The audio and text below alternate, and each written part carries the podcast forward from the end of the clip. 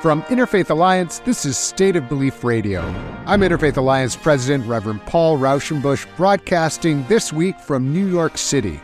This past Wednesday, Interfaith Alliance released the comprehensive new report, Big Tech, Hate, and Religious Freedom Online. As part of that release, we hosted an expert panel discussion that I was privileged to moderate. On this week's show, you'll hear the warnings and strategies the panelists Zaki Barzinji, Lauren Krapf, and Paul Barrett brought to the discussion.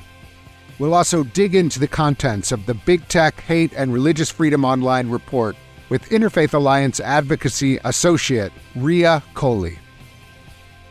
You can hear State of Belief on the radio and the podcast on Apple Podcasts and all the other podcast platforms. Every week, I am in conversation with the most fascinating and impactful civic and religious leaders across the nation. Please subscribe to it today. State of Belief Radio is made possible in great part by the generous support of our listeners. If you have made a donation, thank you for helping get these conversations heard by more people who need them. If you haven't pitched in yet, information on how you can help keep this show on the air is available at stateofbelief.com. And you can find out more about the work of Interfaith Alliance at join us at interfaithalliance.org. And now to our panel. The large turnout for an online event just underscored how important the subject matter is right now. On Wednesday, Interfaith Alliance brought together leading experts to discuss big tech, hate, and religious freedom online, and I'm eager for you to hear what they had to say. Zaki Barzinji is program director for Aspen Digital, where he oversees a range of projects at the intersection of tech policy, equity, and justice for unrepresented communities. Lauren Krapf serves as the Anti Defamation League's Counsel for Technology Policy and Advocacy.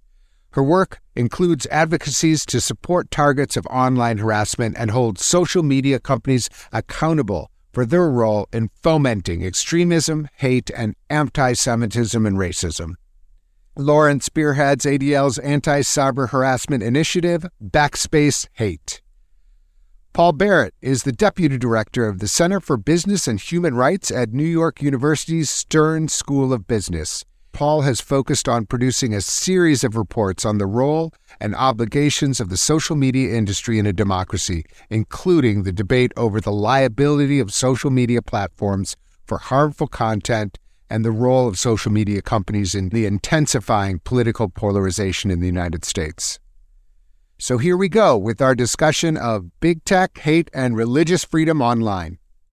I want to invite each of you um, on this day uh, waking up this morning, you know, where the internet is right now. What is the most pressing issue facing uh, us today? What What would you like to start out with as the thing that you want to be focusing on right now? Um, Lauren, why don't I start with you?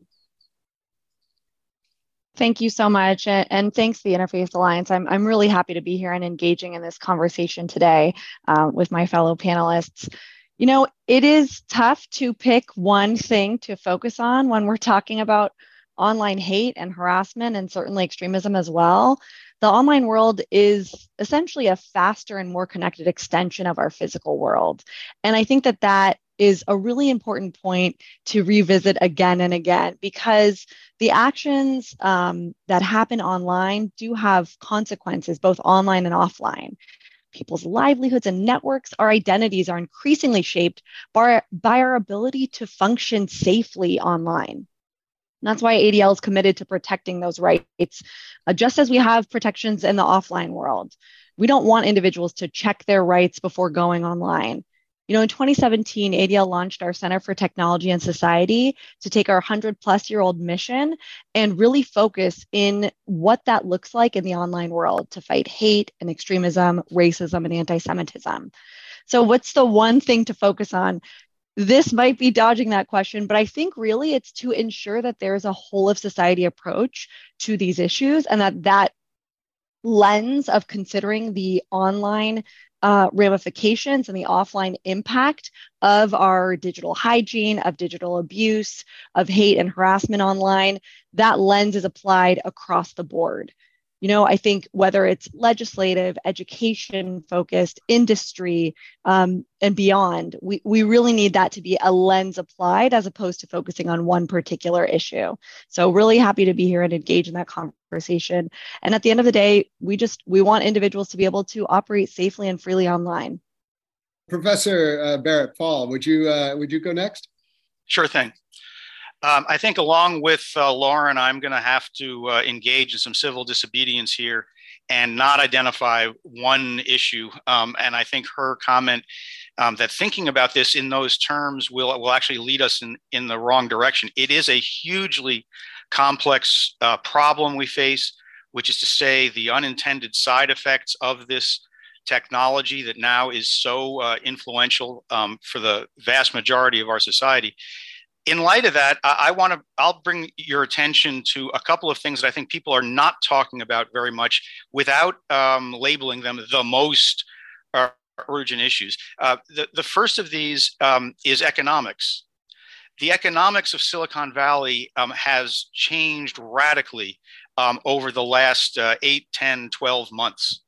Um, an industry which was used to a combination of um, uh, basically free money in the in the form of of uh, rock bottom uh, interest rates um, and a generally uh, healthy economy is now grappling um, with a uh, possible recession and rising of interest rates, and you're seeing um, company after company in that area laying off thousands and thousands uh, of workers. Why is this relevant to religion, hate, and so forth? It's relevant because I fear that among the first uh, corporate functions to suffer in this environment will be content moderation operations and general policymaking and enforcement uh, concerns um, uh, that uh, are the best hope, actually, for the form of self regulation that we need um, in this industry. So, to stop anti Semitism on Twitter, you need people within Twitter who are paying attention to anti Semitism. But one of the first things that uh, Elon Musk did upon taking over was more or less fire all the people uh, paying attention to these issues, not just anti-Semitism, but um, making decisions about um, what material should be on the site and what material should not be on the site or should be demoted on the site. Uh, similarly, um, my impression is that uh, based on conversations with pe- people at Meta um, that I've had recently um, that the focus um, from the CEO and founder of the company on down, that was really prominently described circa 2017, 2018, into 2019, has now largely disappeared. And now the entire uh, uh, organization, Meta, tens of thousands of people, first of all, people are are worried about the person who used to sit next to them who's now been laid off. Um, but the uh, the focus to issues of uh, security, safety, content moderation on the site has largely evaporated at the top, and that at a, at a uh, an organization that's very heavily influenced by what the leader says um, trickles down through the system and will have, uh, I think, very deleterious effects uh, on the rest of that very uh, influential company. Um, so maybe I'll leave it at that because I'm a big believer in short remarks and lots of Q&A, but focus on the economics. We're dealing with a different industry today than the industry we were dealing with just a year ago. Both Im- immensely interesting uh, opening comments. Uh, Zaki, can, can you t- take it next? Yeah, sure. Thanks. And I am also wanted to echo my um, appreciation and gratitude for being invited to this space. I'm a big fan of Interfaith Alliance big fan of Reverend Paul and his predecessor, and you know, I really, as you may have heard from my you know bio, this is a, this issue, this set of issues is really at the core of what I what I believe in and what I'd like to work on. Um, just to kind of piggyback real quickly off of uh, the other Paul's remarks uh, in terms of the economic drivers behind um, a lot of the problems that we're seeing now. Um, there's an article that came out in Wired, I think just two days ago, uh, with a uh, with a new concept being um, proposed that perhaps is not the most savory for um, f- uh, faithful people, but the word that they used, uh, if you'll forgive me, is called the enshittification of online platforms.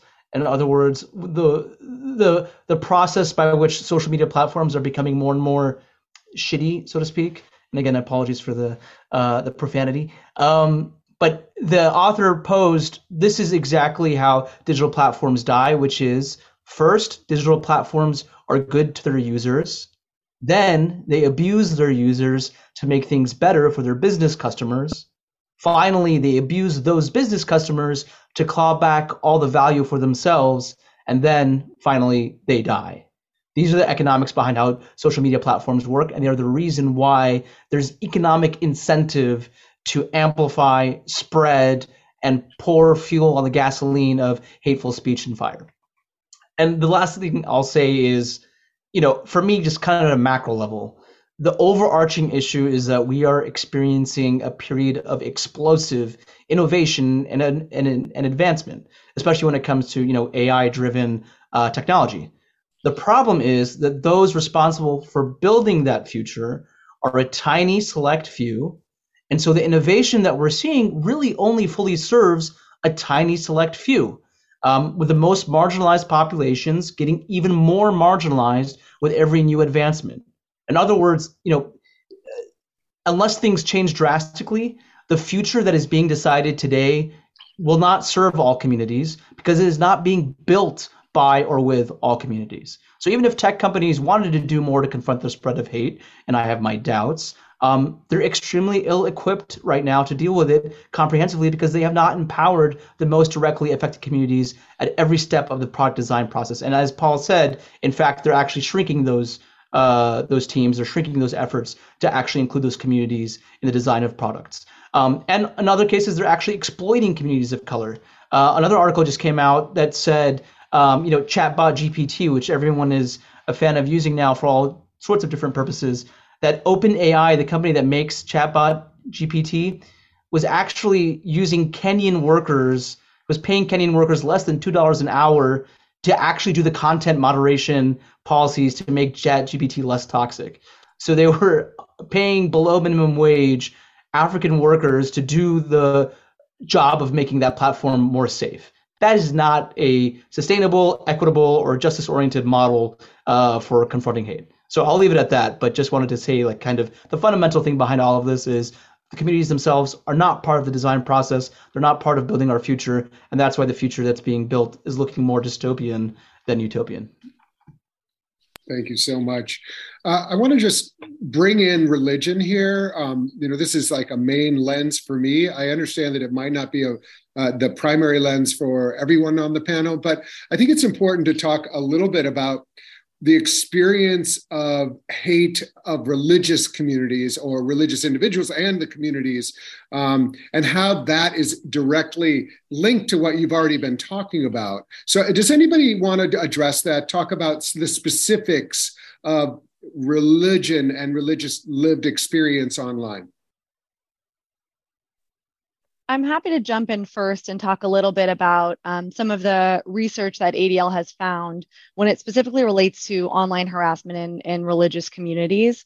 Generally speaking, um, to, to step back for a moment, we conduct a yearly survey regarding the Amer- uh, experiences of Americans as it relates to online hate and harassment. And you know the trends are unsurprising that individuals are harassed online at alarming rates. Um, but more specifically, individuals are harassed um, because of their identity characteristics. And just a few statistics that focus specifically on religion. Um, 78% of Muslim respondents this year for our, well, for our 2022 survey, because that's the most recent data, and 68% of Jewish respondents attributed, uh, who experienced harassment, attributed that harassment to their identity characteristics. And 44% of all respondents who were harassed um, due to their religion were worried about future harassment.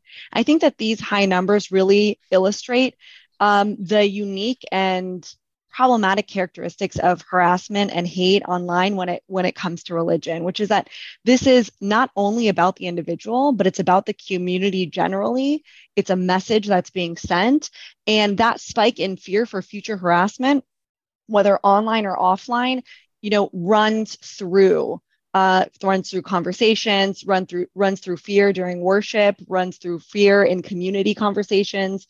You know, we saw, of course, spikes in Zoom bombings during religious high holidays for uh, all of the major religions, and and you know, hate speech in in chats uh, during those live streams. Um, and unfortunately, we're we're we're not seeing any sort of curtailment or um, or responsibility being taken, uh, you know, by the platforms or, or meaningful, um, meaningful responsibility. As as you know, Paul mentioned about Twitter, um, ADL did uh, a, a, little investigation in the two weeks before um, Elon Musk started and the two weeks after Elon Musk started as CEO of Twitter and found a 61% spike in anti Semitic tweets referencing Jews or Judaism. We would have no doubt that those statistics align with other religious minority groups, with other uh, marginalized and vulnerable populations generally. But that's the, those are the statistics we have. So, you know, why why is this so important? It's a reflection of the the larger issues, but really it's it's about communities when it comes to the hate and intimidation that people face when uh, their religious identities are attacked online. And if, if I can jump in, I think that first of all, I think ADL is doing some of the best work possible on on the spread of online hate, and you know, especially how it translates from online hate to real world violence and hate crimes against communities. Um, I would also just say that you know we talk often about the intersectionality of identities of marginalized communities. There's also a lot of intersectionality among the people who are doing the hate themselves. In other words, if you are somebody who is uh, anti-Semitic, especially if you're a white Christian nationalist, you're also more likely to be Islamophobic. You're also more likely to be racist and anti black. And so there's an intersection of hate there that I think is very important to keep track of uh, and not to view these things as in isolation. Um, because chances are, you know, the same group that's being hateful and spreading these messages does it across groups. There's also, I think, what's just as disturbing is the exchanging of ideas and tactics between hate groups both within the U.S. but also internationally. Um, you know, in India, there is an explosion of um, Hindu nationalist rhetoric targeting Muslim minority populations in India and Kashmir, especially, also Christian minority populations. Um, and a lot of the tactics that they use to spread um, hate speech and viral uh, uh, video and speech, um, they uh, they explicitly adapt from uh, white nationalists and white supremacists in the U.S. So there's an exchanging of ideas of how to spread hate and tactics. That's honestly, you know, it's amazing to watch, but also like so frightening um, because you know hate speech and hate movements are not being contained by you know borders uh, by individual country borders. And so i think both of those aspects are important to to keep in mind when we talk about faith communities in particular. Thank you. Paul do you want to weigh in on this one or? Sure. Um, yeah zaki um, uh, touched on what i think is a very important point um, which is to say our our field of vision should be broader than the united states or north america.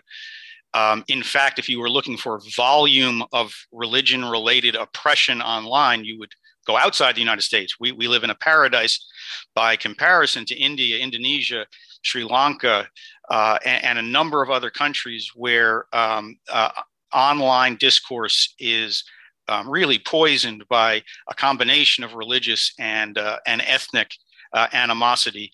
Um, and these are places, frankly, um, where the uh, platforms, to the degree that they pay attention to these issues, have paid the least attention.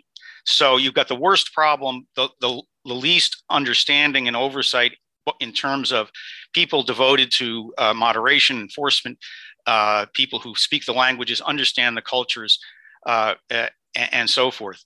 Um, I, want to add a, another point, which is, um, you know, we have a, a whole other category of problems on um, on fringe sites. Um, for understandable reasons, we focus a lot of attention on the more or less mainstream sites, uh, entities that outsiders, uh, advocates, and others can have a civil conversation with. Um, but you know, no, no, one is listening to this um, uh, panel today over at Gab or 4chan and saying, "Ah, oh, you're right. We got to drop all this bad stuff we do." Um, and, and, the policies aren't there, so the enforcement is not there. The whole point of the site is to gather and uh, spread hate. Uh, in the United States, there is not much we can do about that.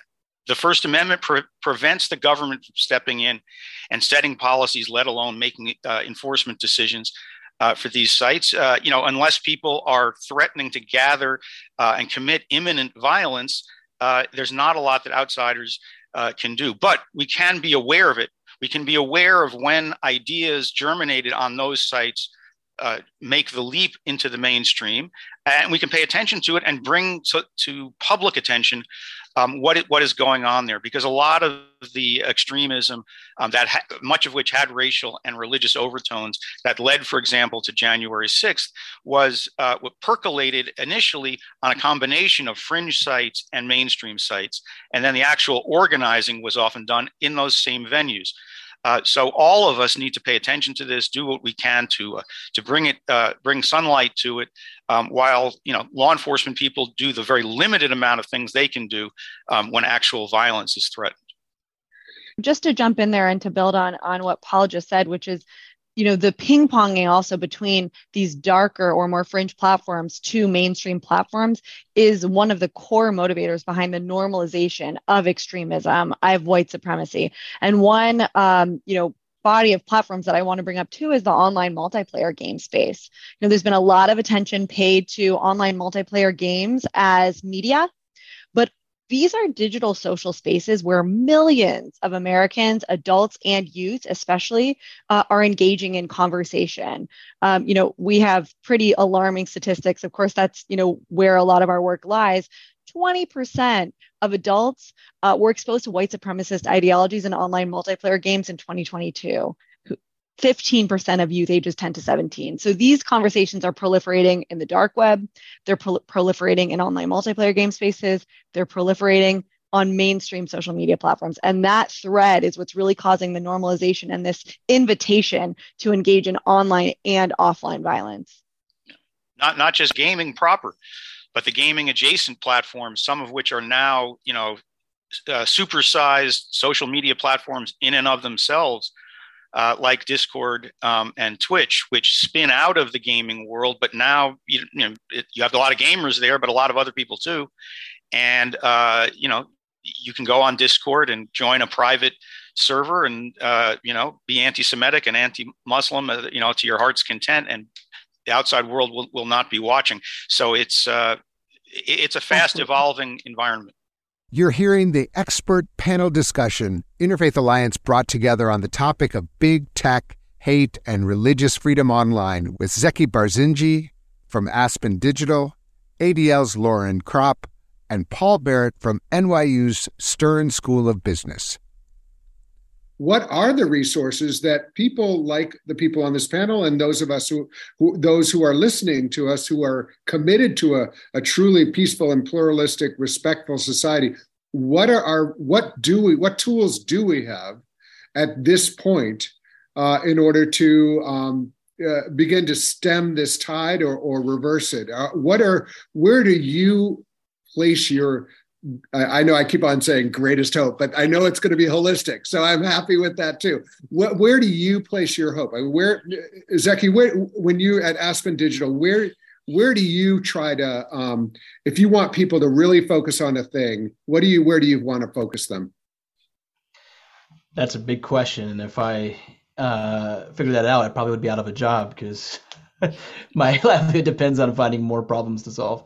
Um, so as so my job at Aspen Digital is to look at the intersection of tech and marginalized communities. Um, I think what I said in the opening to me is the fundamental problem. It's the lack of meaningful inclusion of marginalized communities at every step of the design and implementation of emerging technologies. A lot of companies have really good like DEI programs and they've got good communications and marketing teams that can engage with communities after the fact but there is really no concerted effort to bring in these voices at the earliest stage of product design. Um, and that might seem like a kind of dry area to focus on, but to me, it's it's actually everything. Um, because the questions that come up here are like, who defines hate? How who defines bad content and good content? You know, what is actually offensive and hateful towards a particular community oftentimes only that community can tell you. And if you're not doing a good enough job of including them in the development of these tools and platforms, even unintentionally, you're going to give rise uh, to the spread of, of, of hateful and especially uh, you know uniquely targeted content against those communities. So to me, that's the most uh, urgent thing is to radically reshape the way tech companies do product design. There are some companies that are starting to lead a little bit more in this space. Um, Meta, for example, has created a product equity team or inclusive product design team. Um, again, with all the layoffs that have been happening, who knows how long a team like that is going to last at Meta. Um, but there's certainly a desire to move more in that direction. I think the problem, like I said, is that as we we often have heard companies talk about diversity, equity, and inclusion from purely an HR perspective. Like how do we hire more brown people? Essentially, is is is what they ask themselves. That's the wrong question at this point. The question at this point is how do you include communities in the fundamental design of your products and platforms? And that takes something much you know broader than just an HR approach. And I think that if we can solve that part, it's not going to fix the problem. It's not going to stop the spread of hate, but it's certainly going to enhance the tools that we use to confront the spread of hate. Lauren, Paul, where, where, where do you um, play? You know, we all have limited resources and a limited ability to um, to focus our our organizations. Where are you focused right now as far as um, responding to some of what we've been talking about? Lauren, if you want to go first. Then. Sure, no problem. I think uh, I think two twofold. You know, like a, there's a, a myriad of, of things we need to focus on, but I'll, I'll highlight two right now.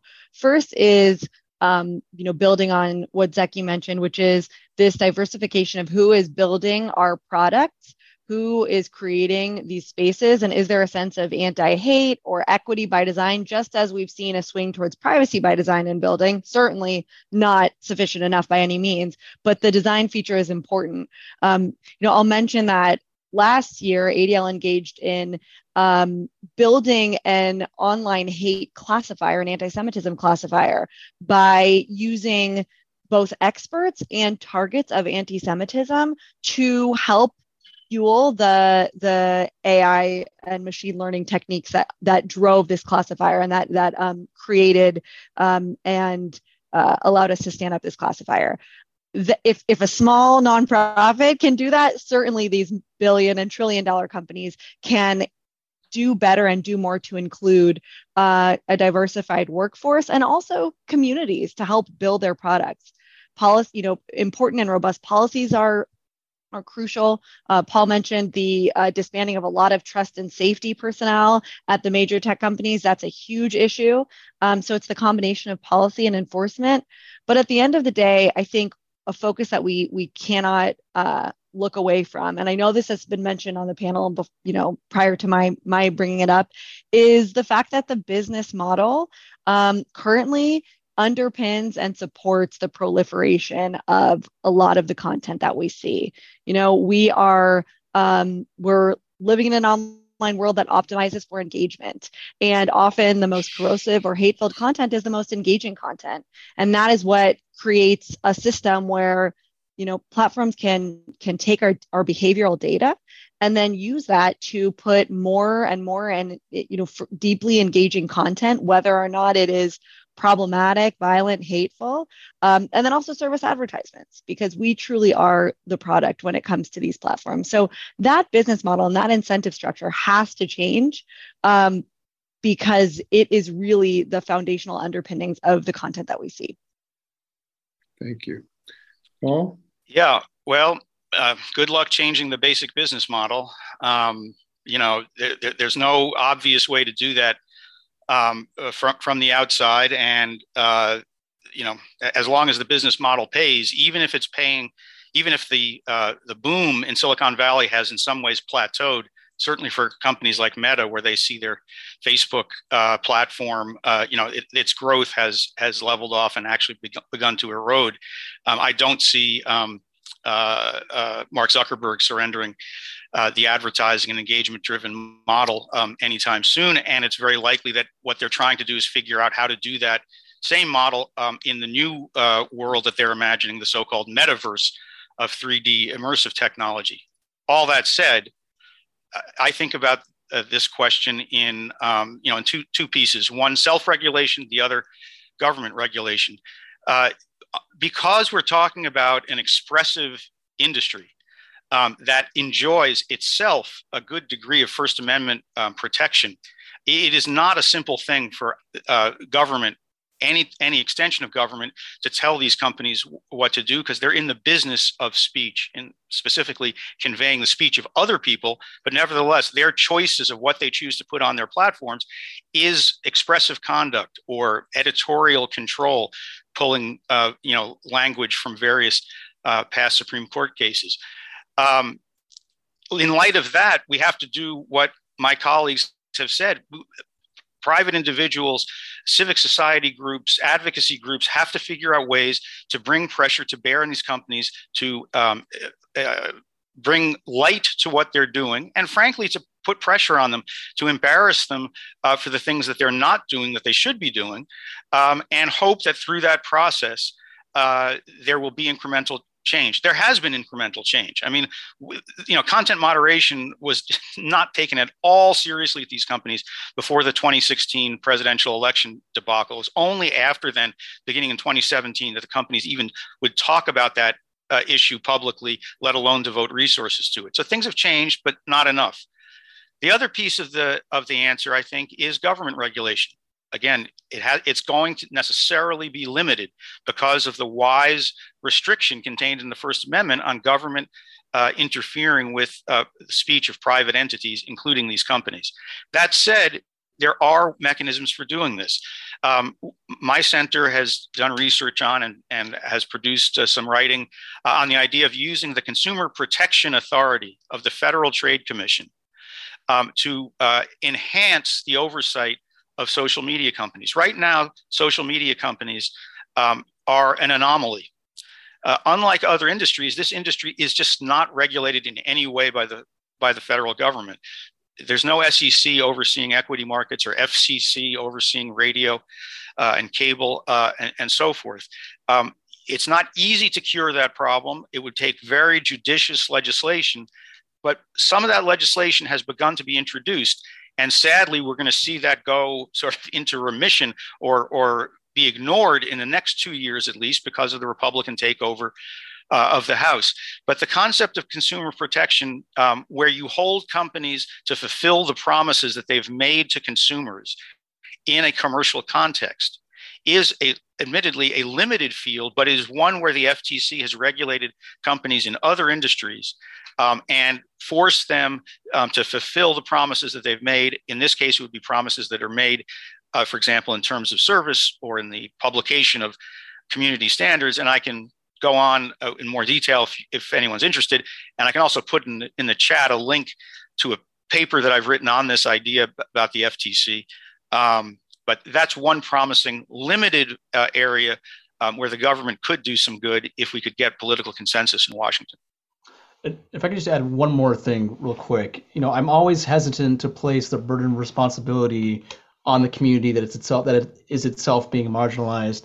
Um, but at the same time, I think just as much as it's incumbent upon tech companies to embed the community perspectives much more thoroughly and comprehensively, I think there's also a gap here where community leaders, like let's take faith leaders for example, who might be on this webinar, you know, you all understand your congregations, your communities, you understand the impact that hate has on your communities, but you don't necessarily, you're not necessarily conversant in the minutia of how these platforms actually work.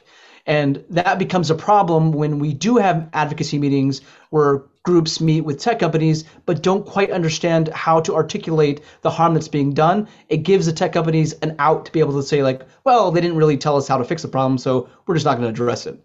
So, one thing that we're working on at Aspen Digital is to create a program that provides basically a boot camp of how these emerging technology platforms are working and have that boot camp geared specifically towards community leaders, faith leaders, and civil rights leaders, so they understand and can become conversant in these issues, so that when they do go toe to toe with tech companies, it's a more even playing field, and that the power balance is no longer totally lopsided. And so I think that is especially needed is for community leaders themselves to understand how these platforms work, so they can more effectively advocate on behalf of their community, communities. I, I love that, and I I, I want to. Oh, uh, Lauren, go ahead. I just want to say I love that, and I do hope that we can partner with you on getting the word out about that because I think that's really really important. Lauren, go ahead.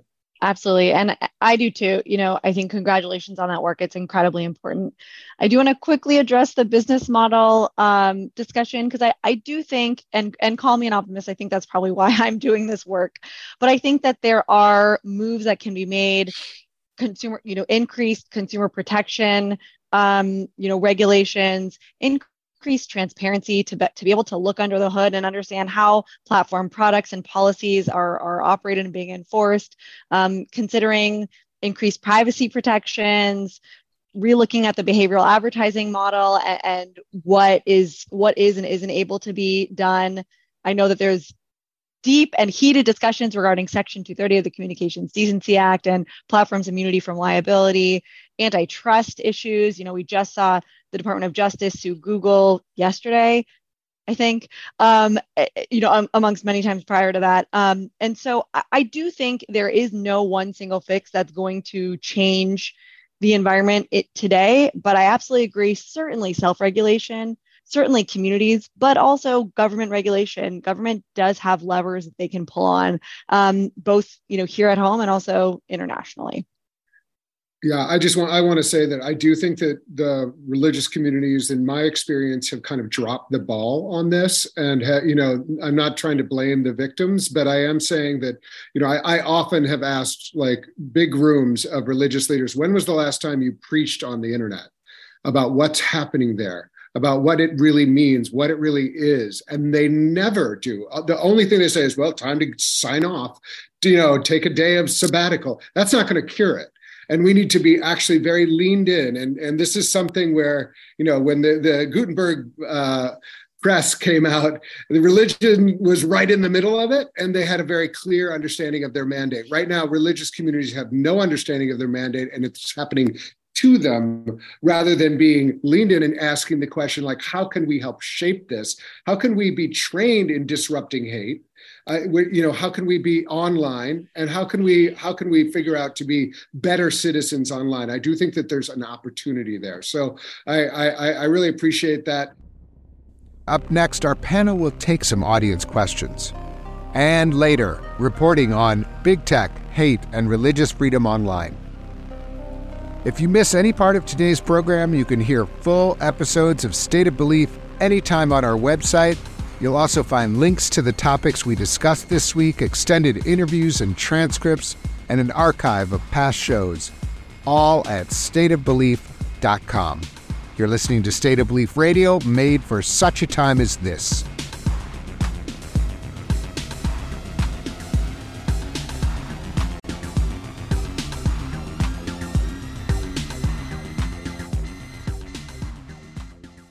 This week's panel discussion on big tech, hate, and religious freedom online featured Zaki Barzinji from Aspen Digital, ADL's Lauren Krapf, and Paul Barrett from NYU's Stern School of Business.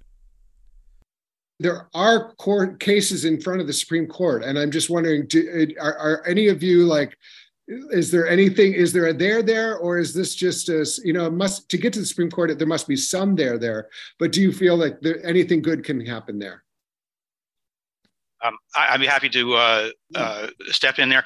Um, yeah there are basically uh, there's a case that the court has agreed to uh, decide this term uh, called gonzalez versus uh, google.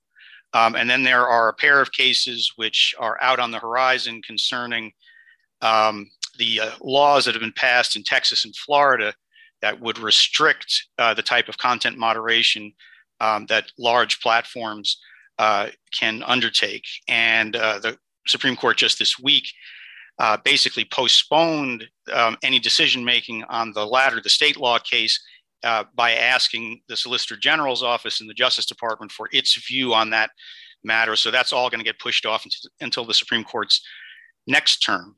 Uh, the case pending uh, at, at the moment is basically about the scope of Section 230, which is a federal statute that was enacted in 1996 and which protects um, uh, basically internet, uh, interactive internet companies, which includes social media companies, protects them from lawsuits that point to as the source of harm content that has been posted on the platform by a third party. Um, this has been a, a, a huge boon um, to this industry. It allowed companies like then Facebook, now Meta, uh, uh, you know, YouTube, now part of Google, to get off the ground um, in the 2000s without having to worry about being, um, you know, sued until the cows come home. Um, and it, it undergirds the whole basic structure of social media, which is to say, businesses that use somebody else's content, content contributed by users, and manages to figure out a way to sell advertising against that free content um, to make a lot of money. Uh, and the question is, as to what degree uh, should those companies uh, today be shielded um, from lawsuits that say, "Hey, that piece of content on your on your platform uh, is dangerous. It's it's harmed me." The case before the Supreme Court was brought initially by relatives of a woman who very sadly was killed in 2015 um, in a uh, an act of terrorism by the Islamic State in Paris, part of a, a huge uh, uh, massacre that in which I think something like 129 people died. This woman's relatives are upset because uh, YouTube, part of Google, carried uh, uh, videos that had been uploaded uploaded by Islamic State, and they're saying we should be able to blame YouTube, not just Islamic State, but YouTube, and get to its deep pockets because you uh, hosted and recommended um, this content. Yeah. And yeah. I'll just quickly add in thank you for for that, Paula. That you know these cases have the potential to have a huge impact on the landscape. Um, you know, specifically in Gonzalez versus Google, ADL filed an amicus brief in support of neither party, um, discussing this really important issue because of the sort of broad question be- before the court. We argue that uh, you know, there's two main provisions in Section 230 one which provides an immunity from liability, and one which empowers platforms to engage in content moderation. And we argue that the um, immunity from liability provision has been over broadly interpreted, and that the um, the need to for platforms to be able to feel empowered uh, to moderate their platforms um, and to create communities that are in line with their values is incredibly important and should remain as is. It's a complicated line to walk, um, but it's an important one. And and you know, Section 230, which does just like Paul mentioned, completely uh, underpin the way that our internet works today. Um, it was passed in 1996, and so the internet does look quite different now than it did then. And yet, we want to be able to have robust and free uh, discussion so that line has to be walked. We, we believe Section 230 should be updated, but it needs to be done, you know, at the risk of sounding cheesy with a scalpel and not with a sledgehammer. So that's, you know, these questions we're really curious. The the uh, oral argument I believe is going to be heard in in mid February, so we're going to be watching very closely. Um, and then the cases that Paul mentioned, the state law cases um, taking on the Section 230 issue, will be kicked until likely uh, 2024. Thank you so much. I think I, I, should add, in the interest of just full disclosure, our, our center at NYU filed an amicus brief as well. Um, we supported Google in this case because the exception that the um, uh, petitioners are asking for for recommendations, we fear actually will turn could turn out to be much broader and could basically eviscerate the law and sweep away um, a, a huge amount of free speech online. And there may well be changes that need to be made with 230. In fact, we have supported such changes, um, but that should be done across the street from the court um, by the Congress. Thank you. I want to get to a couple questions that that, that have come in. Uh, one is uh, just really, really practical. Aside from quitting Facebook, Twitter, Instagram, and other social media, what are the best ways for everyday people or religious leaders or everyday religious folks to pressure social media companies to be more responsible? Well, I keep tweeting at Elon Musk, but he doesn't answer. It's just like what, what what should people do? I mean, is it just really as much, as simple as quitting, or are there? You know, I don't, I can't quit. I mean, you know, I, I can't quit. Yeah. You know that that's not a really an option in front of me for my my work. But uh, what what what are ways that we can we can make our voices heard? You know, I'd love to hear from the other panelists, but I'll, I'll quickly mention. I think we have to we have to think about this in both a micro and a macro fashion.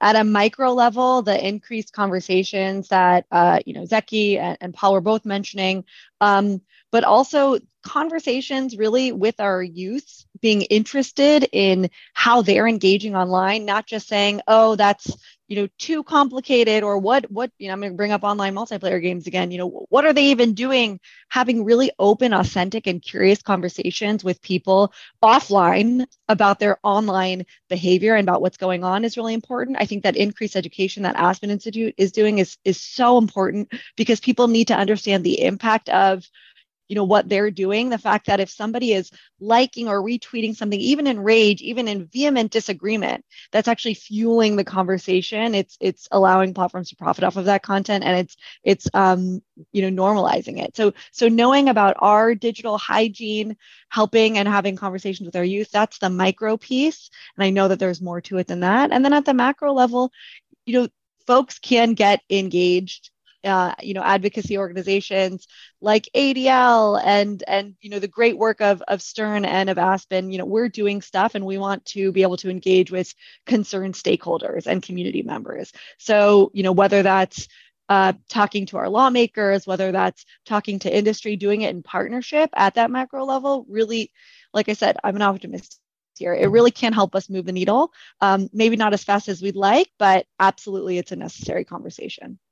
Yeah, and you know, I'll just add to that at both the micro and macro level and everything in between. I think education is the key point. You know, for us as individuals to understand not just the content that's out there, but how it gets distributed, distributed. You know, what the incentive structures are.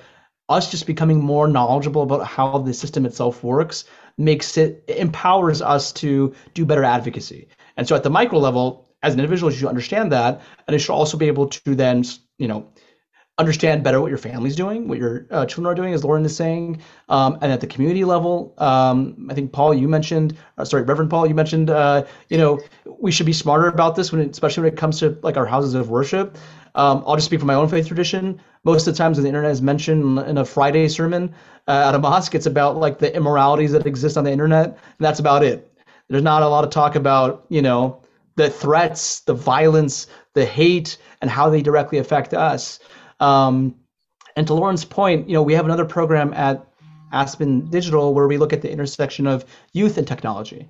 And one of the biggest things that we're hearing is youth don't like the patronizing attitude that we tend to take when it comes to online protections because those tend to look like keep kids off the internet and that's it.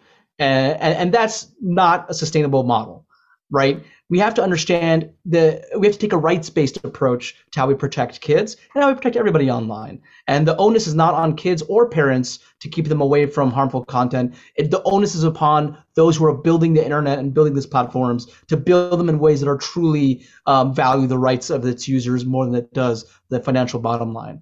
Um, so I think that again, education on all these topics is the most important thing from the micro level all the way to the macro level I would encourage every major, you know, faith organization or civil rights group to really read up on all of these emerging technologies, to become conversant in it before you engage in advocacy, just so that when you do engage in advocacy, you do so from a place of knowledge and impact. Um, that's something that I cannot stress enough. I've been in many spaces where a variety of faith leaders come together to bash Facebook but they do it in a way that is so imprecise that ultimately it does not lead to any kind of actionable change. And it, again, in fact, it just gives an excuse for those companies to be like, well, they don't really know what they're saying, so there's nothing for me to act upon. So that's where I'll leave it. If people are interested in, uh, you know, uh, educating particularly younger people. Uh, you know, there is a part of the world where uh, uh, online literacy is part of elementary school education and on up from there. Scandinavian countries have done this for some years. There's been some social science on it, and it's been found to be somewhat effective. Um, you know, Scandinavian countries are a, a, lot more homogeneous than the United States is, uh, but nevertheless, that's the one place where this has been tried out systematically. So if literacy education uh, sounds appealing, people should look at some of that research. Yeah, I think that's really helpful. And actually, uh, another question was about uh, protecting youth, and I do think I think we assume because people because young people are young that they are like they understand the internet. And I don't think anybody, you know, it's understanding the internet is hard. Understanding the water into which you're jumping, and and you think, oh, that was made for me. Well, no, it wasn't made for you. Actually, it was made for you as a consumer, but it's not made for you. So understanding into the, you know, these are these can be life giving or dangerous waters, and and we have to let people know um, what they're what they're jumping into. Um, okay, this is, uh, I, I, know that Paul's going to really be like, don't do this, but I'm going to do it.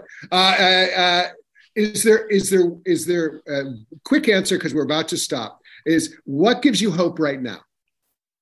What, what, where do you, you know, I love that you've said you're an optimist, Lauren. Let's start with you. What gives you hope? And again, we have like not a lot of time to, to answer this, but I'd love to hear it.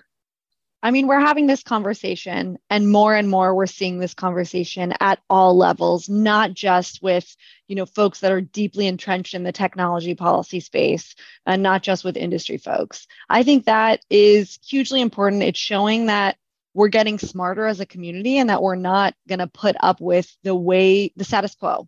And so that gives me hope.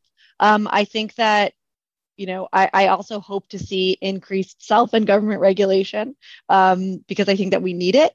But these conversations are truly, um, you know, heartening and inspiring to me to continue the work that we're all doing. Okay, Paul. Um, what gives me hope is that after a very sustained online, mostly social media related campaign to um, continue to amplify election denialism, um, the forces of darkness were um, pushed back in our recent midterm elections. And people actually woke up, got off the couch, and voted um, for candidates who were not claiming that all elections in the United States are rigged. That's a significant event.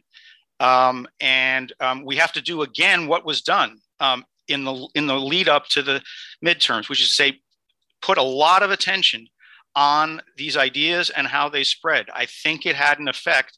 And I think the Senate remains in Democratic hands, and the and the Republican control of the House is tenuous as a result of that. That's a concrete accomplishment. Zaki. Yeah, I mean, I look. I think if anything gives me hope, it's I mean, maybe it's cliche, but it's the youth of our generation. I think that Gen Z. I'm a you know uh, dignified elderly millennial, uh, and out of here. I think uh, I think Gen Z really um, the ways in which they're engaging with the technology. I mean, yeah, there's a lot of a lot more harms than there ever have been before, but also this generation is so much more savvy and understanding and empathetic in ways that they've never been before, and they understand things like intersectionality so much more intrinsically than I think even my generation did. They understand that if you're experiencing hate for because of one community that you come from, chances are there's other folks just like you from other communities that are also experiencing that same hate from the same nexus, and they they're coming up with tools themselves to confront that hate together. And that makes me feel really good. I mean, I think that you know we were talking about Discord earlier. Discord for certain, you know, provides uh, spaces for hateful folks to to gather. It also provides a great um, space for uh, people that are uh, working on social justice issues and confronting hate. Um, Discord has a very interesting community policy uh, in their approach to how they do content moderation. It's a lot more what you might consider to be democratic. Sometimes it works super well. Um, and sometimes youth are able to use uh, Discord's very specific community guidelines to really um, self-regulate, self-moderate in a way that's very healthy. Um, and so, you know, I think young people are truly the ones that uh, understand how to uh, hold power accountable. They understand they don't take for granted the same old kind of uh, corporate uh, lines that have worked on previous generations. And for that reason, I, I do continue to have hope in spite of all the dark clouds that seem to be gathering above us. This was such an important and timely conversation, and we've got lots more planned for the months ahead. Stay up to date on future webinars and other events by signing up for email updates at interfaithalliance.org. The expert conversation you've heard on today's show was part of the release of the new Interfaith Alliance report titled Big Tech, Hate, and Religious Freedom Online. Advocacy associate Ria Kohli led this project and has promised she's back with some highlights. Ria, welcome back to State of Belief Radio. Thank you. All right. Well, yesterday was an exciting panel discussion. And what stood out for you listening to these experts talk about big tech hate and religious freedom online? I think what was so fantastic about the three experts on yesterday's panel was that they all are approaching this issue from such different areas of the space. Um, it was just such a great discussion on the different ways we need to attack this problem and also the different ways social media and unregulated big tech is affecting um, users. So I think that was just the thing that stuck out to me the most that um, each panelist had such a unique perspective and was able to bring their experience to the discussion. I think it made for a really awesome conversation. I thought it was amazing. I also thought that they were very much in agreement that they they they they saw the problem. They they they complemented one another. So I think the good news is that we've really begun to identify some of the real issues that are happening. And one of the ones that came up for me, which I thought was really interesting, was who's at the table when they're creating the technology. I just thought that was really helpful. And all three of them recognized that as an issue. What, what was a kind of point that made you say, oh, yeah, that's of course? Yeah, I mean, I think to that point that I believe Zaki specifically brought up that nothing is going to change unless tech companies involve mar- marginalized communities in the shaping of their platforms. You know, people like to point to things in the tech world like algorithms and say that it's just numbers. How is bias supposed to be involved in this? Um, and I think I would recommend a really great documentary called Coded, Coded Bias on this. But the point is that with any new technology, humans are the ones that created it. So all the biases, unconscious or conscious, are inevitably embedded in the makeup of that of that technology. And this is really more than DEI. This is about involving people from the start, from all kinds of backgrounds and identities, to ensure that the technology that it's created or changed really has in mind the scope of the people that are going to be using it. Absolutely. I thought that was an excellent point.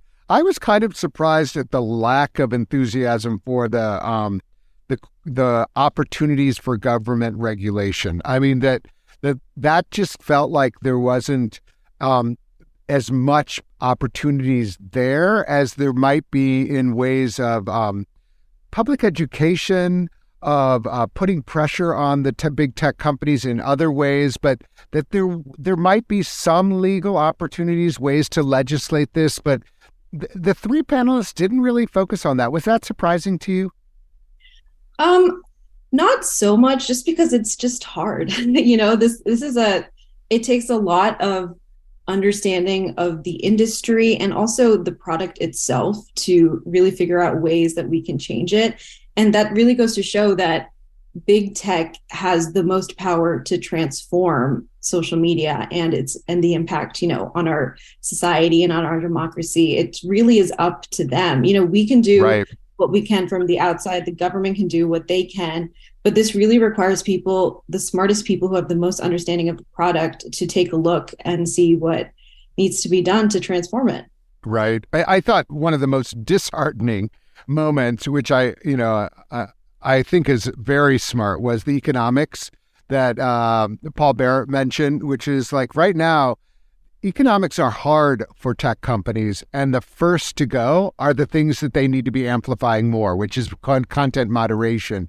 People who are really looking at the way these uh, um, people are being impacted. So that I thought that was also something really interesting. So let's turn to the the, the report because this was um, this panel was inspired by a report that you uh, largely headed up at Interfaith Alliance, which is looking at um, big tech and hate online as an issue of religious freedom, as an issue of how we can express ourselves personally and uh, as our full selves online. And some of the statistics that Lauren laid out, I mean, the ADL has done amazing work on like surveying this, but you know, upward of 75% of people you know, Jews, Muslims, others have said that they feel harassed and intimidated because of who they are in online settings. And I just, I found that terrible.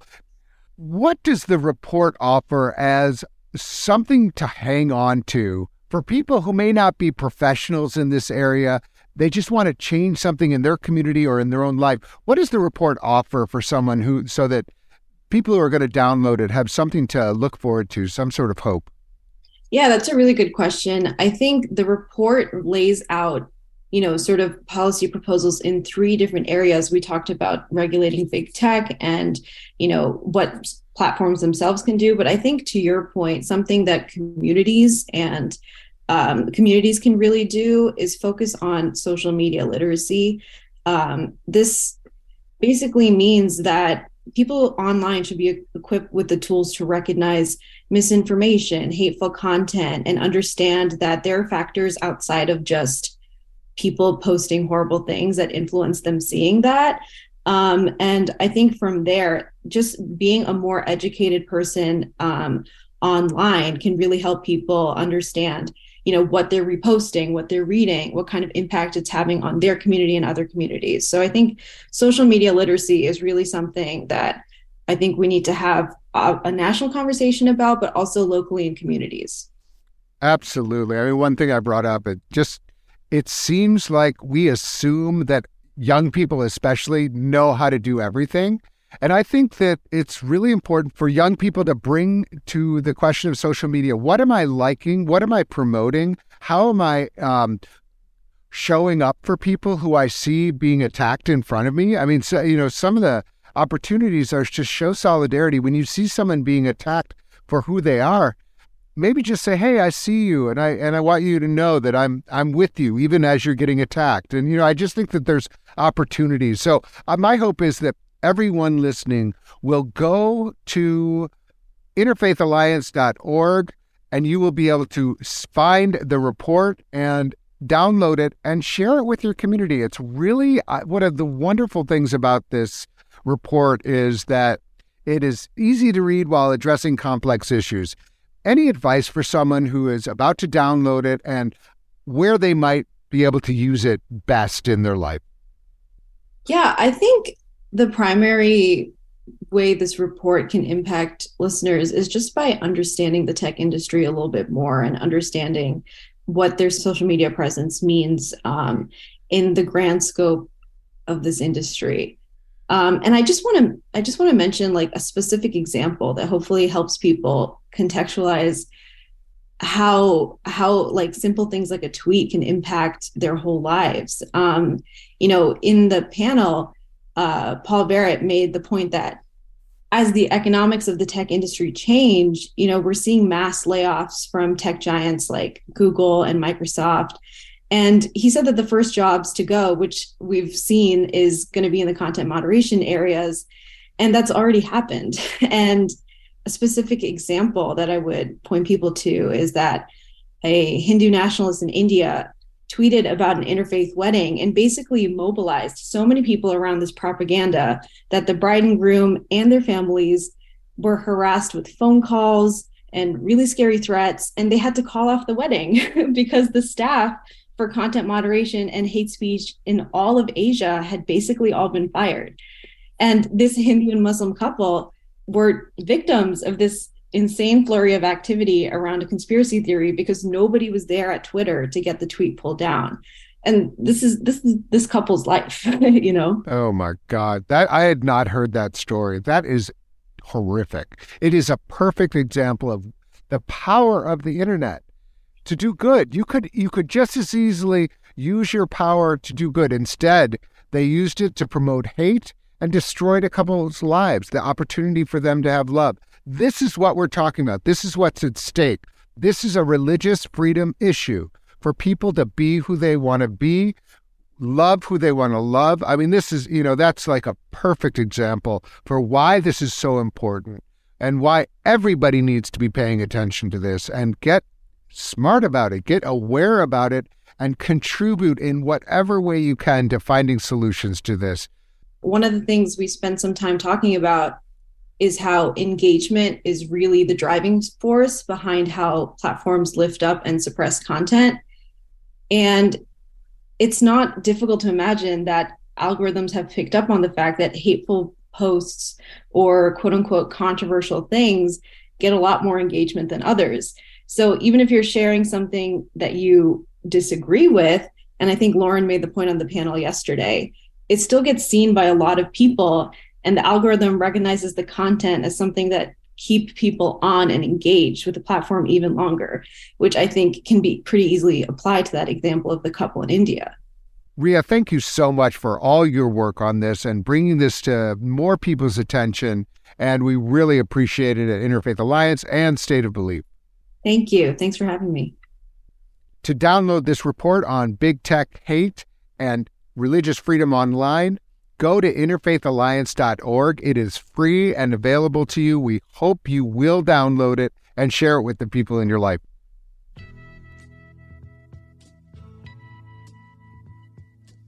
And with that, I'm afraid that's all the time we've got for this sweet show. We need your help keeping this show on the air.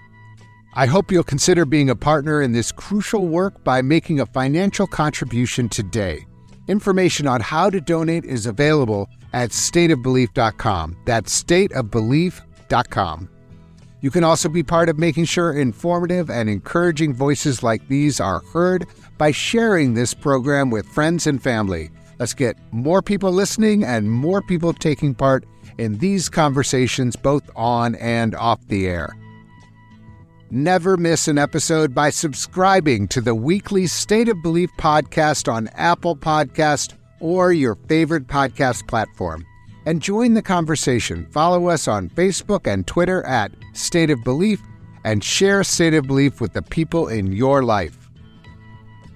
State of Belief is produced by Ray Kirstein and is a production of Interfaith Alliance. Become a member today at interfaithalliance.org. And be sure to join us next week. We'll get the latest on the state of Christian nationalism and the new Congress from journalist Katherine Stewart, author of The Power Worshippers. I can't wait. Until then, I'm Paul Raushenbush, and that's State of Belief. I think it's time we stop, children. What's that sound? Everybody, look what's going down.